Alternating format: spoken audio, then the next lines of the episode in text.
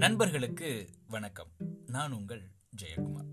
ஒரு நாள் மதுரை சேதுபதி பள்ளியில ஒரு இசை கச்சேரி நடந்துகிட்டு இருக்கு அங்க சண்முக அம்மாள் அப்படின்றவங்க வீணை வாசிக்க திடீர்னு வீணை வாசிக்கிறத நிப்பாட்டிட்டு தன்னுடைய பத்து வயது குழந்தை கீழே இருக்கிறத கூப்பிட்டுட்டு வந்து கச்சேரியில திடீர்னு பாட சொல்றாங்க.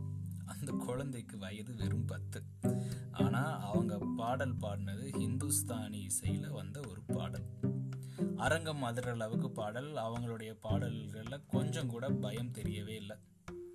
அன்னைக்கு யாருமே நினச்சிருக்க மாட்டாங்க இந்த குழந்தை தான் பிற்காலத்தில் இசை பேரரசி அப்படின்னு போற்றப்படுவாங்க அப்படின்னு. வெறும் ஐந்தாம் வகுப்பு மட்டுமே படித்த கர்நாடக இசை பேரரசி தெலுங்கு மலையாளம் மராட்டி ஹிந்து பெங்காலி ஆங்கிலம் இப்படி பல மொழிகளில் பாடல்கள் பாடி தனக்குன்னு ஒரு ஃபேன் ஃபாலோயர்ஸை உருவாக்கியிருக்காங்க அப்படின்னு அவங்களால் நம்ப முடியுதா?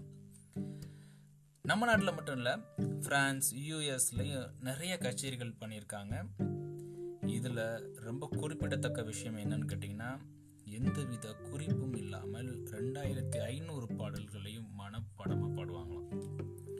ராஜாஜி எழுதின இவங்க பாடின பாடல் குறை ஒன்றும் இல்லை மறைமூர்த்தி கண்ணா ஐக்கிய நாடுகள் சபையில் இவங்க குரல் மூலமாக ஒழிக்கப்பட்டுச்சு அது மட்டும் இல்லாமல் நாம் இப்போ டெய்லி கேட்டுக்கிட்டு இருக்க வெங்கடேஸ்வர சுப்பிரபாதம் ஆகட்டும் ஆதிசங்கரர் எழுதிய பஜகோவிந்தம் ஆகட்டும் ரங்கபூர விகாரம் ஆகட்டும் நிறைய கீர்த்தனைகள் இவங்களுக்கு இன்னமும் புகழ் சேர்த்துட்டு இருக்கு இவங்க தன்னுடைய கச்சேரியில வாங்கக்கூடிய பணத்தை அதே மேடையிலேயே நன்கொடைய நன்கொடையா கொடுத்துருக்க சம்பவங்களும் நிறைய நடந்திருக்கு. இவருடைய கணவர் திரு சதாசிவம். அவருடைய ஒத்துழைப்பு அவருடைய பங்களிப்பு இவங்களுடைய வளர்ச்சிக்கு முக்கியமான காரணம் அப்படின்னே சொல்லலாம். திரு சதாசிவம் இல்லாமல் இவங்க பெரும்பாலும் கச்சேரிகளுக்கு போகிறதில்ல ஏன்? பேட்டி கூட கொடுக்க மாட்டாங்களாம். பேட்டியில் கூட ஏதாவது பத்திரிகையாளர்கள் கேள்வி கேட்டாங்க அப்படின்னா சதாசிவம் அவர்கள் தான் பதில் சொல்லுவாராம். அதற்கு ஒரு அழகான விளக்கமும் கொடுத்துருக்காரு சதாசிவம். ஒரு ரோஜா பூ அழகாக மலருது அப்படின்னா அந்த ரோஜா பூட்டை போய் நீ எப்படி இப்படி அழகாக மலர்றேன்னு கேட்டால் அதுக்கு சொல்ல தெரியாதுல்ல? அதே மாதிரி தான் இவங்களுக்கும் நீங்கள் எப்படி இவ்வளோ அழகா பாடுறீங்கன்னு கேட்டால் அவங்களுக்கு சொல்ல தெரியாது. அதனால தான் அவங்களுக்கு பதில் நான் பதில் சொல்கிறேன் அப்படின்னு ரொம்ப அழகாக சொல்வாராம் திரு சதாசிவம் அவர்கள். இவங்களுடைய இசை பயணம் இருக்குது பார்த்தீங்களா அதை கண்டிப்பாக கௌரவிக்கணும்ல.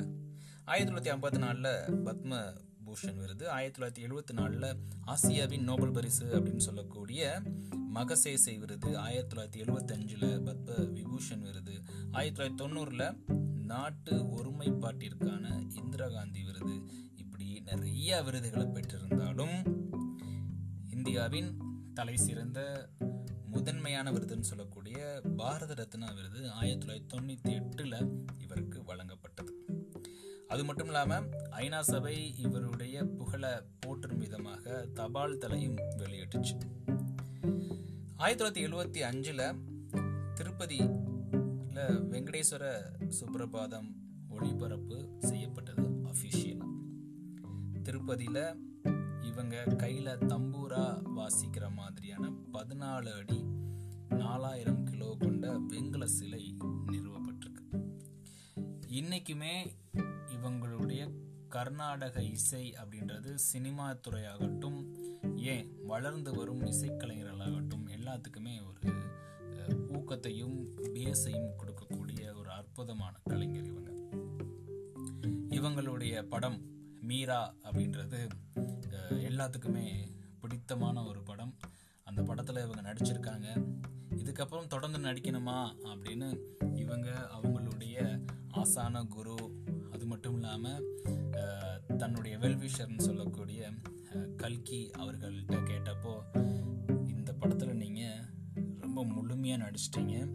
ஒரு ஆத்ம நிலைக்கு நீங்கள் இனிமேல் நீங்கள் அடுத்து நடிக்கக்கூடிய படங்களில் இதே மாதிரி உங்களால் கொடுக்க முடியுமான்னு தெரியாது. அதனால் நீங்கள் இந்த படத்தோட நிப்பாட்டிக்கோங்க அப்படின்னு சொல்ல தன்னுடைய திரையுலக பயணத்தில் கதாநாயகி அப்படின்ற அந்த ரோலை அங்கேயே முடிச்சுக்கிட்டாங்க இவங்க. பொதுவாக இவங்க பிறந்தது தேவதாசி குடும்பத்தில் இருந்தாலும் தேவதாசி குடும்ப பெண்கள்